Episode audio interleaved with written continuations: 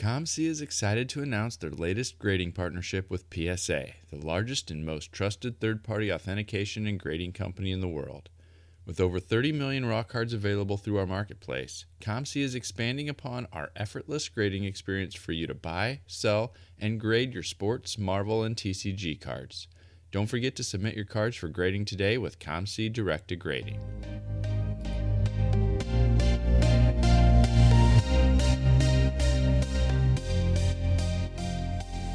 You're listening to the Wax Pack Hero Sports Card Minute, a podcast where we discuss both the hobby and business sides of collecting.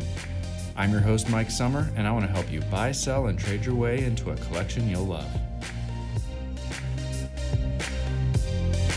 And we are back. It's been a while since we have had a full, pure, business focused topic for one of the podcast episodes, and that is what I'm going to do today back in April, if you remember, if you've been listening for a little while, you know that I picked up my most recent bulk collection back in April. I went down to an LCS in a town that's about an hour away from where I live. And in the past, we've been able to work out some deals.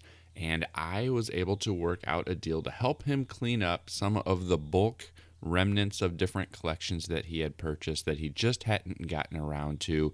And we got things tidied up, and I picked up a truckload of cards from him. I'm estimating it was somewhere around 200 to 250,000 cards. And when you're talking about cards like that, you clearly can't go through every single card before you agree on a price and before you agree to make a deal. So I looked through most of the boxes to get a feel for what types of things were in there. There were boxes with a bunch of top loaded cards that had some lower end autographs and relics in it. There were boxes that looked like people had just opened hobby boxes or opened retail boxes and stuck those cards in there because they were cards from 17, 18, 19, 20, 21 and it had base cards, inserts, parallels and that kind of thing just just like they had come out of a pack. There were junk wax era star boxes, things that looked like people had had for years and years based on the color of the parallel or the top loaders. It looked, like parallel top loaders with some of the yellowing that had gone on. And there was just some bulk junk wax era comments that were in there too. And so there's a, a, a huge variety of different cards that were part of this 200 to 250,000 card collection. And I was going to be buying it primarily with the intention of of flipping it right? There was some vintage a couple boxes of vintage from the the 60s and 70s and a, a couple binders of vintage from the 60s and 70s and i knew there was going to be things i was going to pick out of there for my own pc there were a couple other um, bigger cards that were a part of it. There's just a handful. So there's a Dr. J Auto that came in this collection that I, I kept for myself. But for the most part, this was a bulk purchase with the intent to resell. And I wanted to break that down today to say what does that kind of collection look like based on the fact that I sell on eBay, Sportlots, COMC, and then I have the physical shop that I'm able to sell things at too. And so I purchased this collection with that mindset of I'm going to break it down and sell things on the platform that makes the most sense. And I thought I'd share a little bit about how that all went.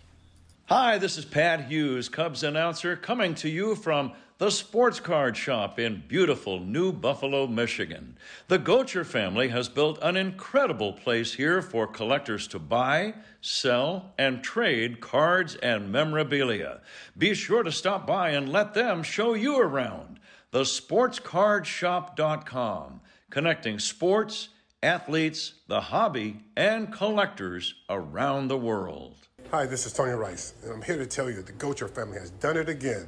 They just opened a sport card shop in downtown Valparaiso, Indiana, and it is awesome. If you're a collector, you need to check this place out. Tell them Tony sent you, and they get a free gift on your first visit. All right, let's dig in a little bit and talk about this bulk collection and how it broke down. First of all, I think the thing that everybody always asks about with these bulk collections is where do you find the time? Or how much time did that take you to go through? Or how do you account for your time? And I want to start with again, the answer that I always give is I love doing this. Part of the fun for me is going through collections like this, sorting them out, and knowing that I'm going to get these cards into the hands of collectors who are going to appreciate them via the right channel, via Sportlots, via COMC, via eBay, and via the shop. And so there's a big piece of going through all of these things and getting them organized that is enjoyment for me, that is relaxing for me, but it does take a lot of work. I want to talk for a minute also about the price. We're going into this, I know the price that I'm going to have to get to, and I know the the amount of inventory or profit that I want to make. I want to start by saying I paid $9,300 for this collection. That is 200 to 250,000 cards. You're talking somewhere between three and a half and four and a half cents per card, if you want to break it down that way. Knowing that some of these cards are, are somewhat expensive, and other cards I'm going to sell for fractions of a penny into a bulk lot. And so we paid somewhere between three and a half and four and a half cents card, $9,300 total. That's the whole that I'm starting with, if you want to think about it that way. So as I went through all these, the first thing I did is went through everything and started to separate them by pile what was I going to sell in a big bulk collection on Facebook Marketplace or to some local collectors who buy bulk? What was I going to sell on eBay? What was I going to sell on Sportlots? What was I going to send in to COMC? And what was I going to take to the shop? So that is always step one for me when I buy these collections is get things into its in, into the right pile for where I want to sell it. And I did that. And so here's the kind of breakdown of what I found for each of those different selling platforms and kind of what it's looking like for me so far. Let's talk about COMC first. So, again, my focus on COMC is to send in cards that typically sell for somewhere between $1 and $20. Sometimes a little bit more, sometimes a little bit less, but usually the bulk of everything I send in is going to be in that $1 to $20 range. And I sent in about 2,500 cards from this bulk collection into COMC and those have been dropping in over the course of May, June, July, and August. Those cards are continuing to hit. They've almost all been loaded in at this point. And what I found so far is that of those 2,500 cards, so far I have already sold 1,200 of those, or $1,200 worth of those cards, which essentially recaptures my my listing fees and I still have an additional $5,000 of remaining asking price for the cards that uh, are on COMC now from that collection. Next, I took about 10,000 cards to the shop. And what did I take there? There were a few complete sets that I took there that I knew people would be looking for. Almost all of the vintage I took into the shop because I have people consistently looking for vintage in the shop. And so all of the, the vintage stuff I took into the shop and then all of the junk wax era stars and the current stars and the modern stars. I took those for my quarter boxes. So those most of those cards, the the current modern and junk wax era stars got priced for somewhere between a quarter and a dollar a piece. Anyway, I took all of those to the shop and there are about probably 10,000 10 to 15,000 cards that I took into the shop over the last 4 months as I continued to work through and process things and I've you know sold some of those. Some of those are still sitting in inventory, but I've probably already recouped another couple thousand dollars from the stuff that I took into the shop already, with with a few thousand dollars worth of inventory still to go. Next up was eBay. And eBay was definitely the site that had the least amount of quantity that I went into it, knowing that I wanted to sell things directly on eBay and I looked for there for some of the bigger dollar cards. There were some other sets that I knew I wouldn't have much of a local market for, and so I put those up on eBay. And some of the the cards that I knew might catch a little bit of a, a higher selling price. Those are the things that I picked out to sell on eBay. So there were things like opening day short prints that are, you know, 10 to $30 cards. There were some other Topps flagship short prints or super short prints that I found mixed in with a, a big, you know, five row box full of, of 2020 Topps. You know, there would be some of those short prints that were still mixed in that didn't get pulled out when they were first opened. There was a lot of some of the the autograph or relic cards that maybe were low serial numbered, so serial numbered to 25 or less. A lot of that type of stuff I went ahead and listed directly because I'd be able to have a little bit of a higher asking price. But the single biggest card that I found was a Max Scherzer minor league card from when he played for a minor league team in Wisconsin. in 2004, he played on the La Crosse Loggers. And so it was one of those minor league team issued sets. And it was his very first card, I believe. And I got about $300 for that card. That was the single biggest card that was part of this bulk collection. That's one of those things that I sold on eBay. And so I sold probably, you know, about two to 300 cards on eBay or sets on eBay, some of these products that I sold on eBay, and I, I got probably another thousand to two thousand dollars for those. Probably fifteen hundred to two thousand is a closer estimate of what I was able to get on eBay for that stuff. And so if you're keeping track at home, so far we've got about sixty two hundred dollars of cards that went to COMC, about fifteen hundred dollars for eBay, and about two to three three to four thousand dollars of sales from the shop or, and inventory at the shop. So maybe let's say $3500 for cards that went to the shop. Well that leaves two categories to go bulk and Sportlots. The bulk as i went through everything that made up about 100000 cards maybe a little bit more but about 100000 cards of the 200 to 250 was just bulk. And i had a guy that that reaches out from time to time looking to buy bulk. I reached out to him and I probably sold him that 100,000 cards. I think it was somewhere around 350 bucks maybe, something like that. So not very much. Like I said before, fractions of a penny for that bulk that I wasn't able to do something else with. That leaves Sportlots. And that's where a lot of the the cards are going to go. There's about 80,000 cards that I added to my Sportlots inventory, and that the total asking price on those cards was about $19,000. Over the last four months, those cards are already beginning to sell. You know, I didn't get them all listed right away. I'm just finishing up the final few boxes of cards that I'm getting up on Sportlots, but those cards are starting to sell. But Sportlots is where I go to have inventory that's going to have a little longer tail and provide more consistent income over over future months. Right? Those those 80,000 cards are getting added to the 200 and whatever thousand cards that I uh, had on the site already, providing a bigger base of inventory to sell over time.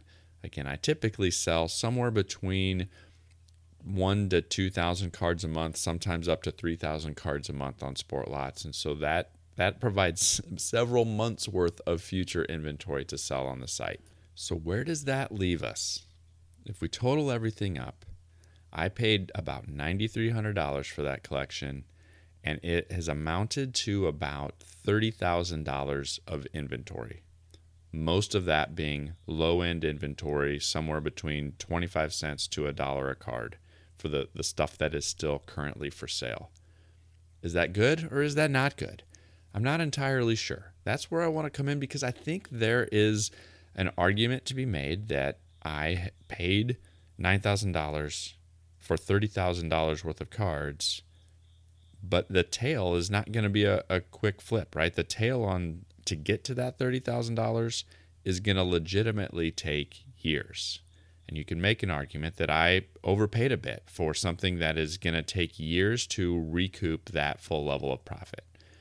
At the same time, based on the fact that some of these cards were immediate sales on eBay, immediate sales at the shop, immediate sales on COMC, and I've probably recovered somewhere in the neighborhood of $7,000 of that collection already that I've been within the first few months been able to make back the majority of it. And over the next couple months, I know I'll, I'll get to that full $9,000. And so within six to seven months, I'll have recouped the full 9000 and still have the remaining, you know, $21,000 worth of inventory to sell in eh, over time and future profits. You could make that argument that from the big picture, from the long term, that I did okay. You know, that I've got an additional $20,000 of inventory that I'll be able to turn into cash over the coming months and the coming years. So, I guess from my perspective, I would say that this purchase was okay. It's going to be a profitable one, but I typically like my cards to be somewhere closer to a penny a card or less when the bulk of those profits or when the bulk of of the financial gain that I'm going to get is coming from Sportlots that takes a little longer to realize. It takes a little longer to get that back when you're talking that 18 cents to a dollar a card. I like the margins to be a little bit higher for that type of stuff because it takes so much longer to recoup. So I think for this purchase, it was a little higher. I think if I would have paid a couple thousand dollars less, I would have been a little more comfortable. But at the end of the day, it's going to lead to profit. And if I talk about over the coming years, it's going to lead to, you know, fifteen to twenty thousand dollars of profit. And that in of itself is a good thing. I think one of the biggest lessons that was reinforced for me is the importance of having different platforms or different channels to make sales on because there are pieces of this bulk buy that I would not have been able to realize the full potential if I didn't sell on a variety of platforms. There were cards that I'm going to get two to five dollars for from COMC that would have never moved in the shop. And I don't know how fast they would have moved purely on eBay if I would have listed them there. It definitely would have taken more time if I would have listed all of those 2,500 cards I sent to COMC on eBay one at a time. And so there's definitely that that trade off from COMC to eBay to the shop.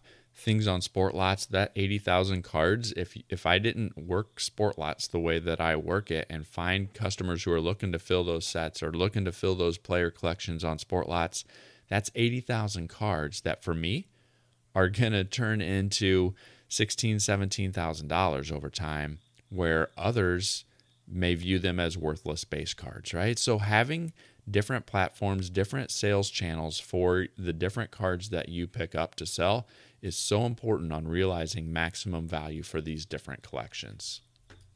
So let's summarize. Just to recap, in April I paid $9,300 for somewhere between 200 to 250,000 cards. It took about 5 months for me to process all of that and get it available for sale and it led to about an inventory value of close to $30,000. So 9300 into $30,000 of inventory and in that 5 months I've been able to recoup about 7,000 of that already. That is the breakdown for this bulk collection that I bought back in April. I would love to know what you think about that. Have you bought a collection like this? What is your perspective? What is your approach when you go into a collection like this? And how do those margins sound to you? Does that seem like it makes sense? Do you think that I overpaid? Do you think that I got a complete steal? I'd love to know what you think about this because I don't think that there's necessarily a right or wrong answer. I think this is one of those things that, depending on somebody's perspective, depending on their flipping approach, this could have been a great deal. This could have been a terrible deal. I would love to know what you think. You can reach out to me on Twitter at the Mike Summer. You can send me an email at waxpackhero at gmail.com. I am on TikTok, Instagram, and threads at waxpackhero. I would love to hear what you think. And if you know somebody who might enjoy this episode, it would mean so much to me if you would tell a friend, if you would share this episode with them. Let's continue to grow this community so that we can all continue to learn together to have a self sustaining hobby. Well, that is all I have for you today. So I'll catch you next time.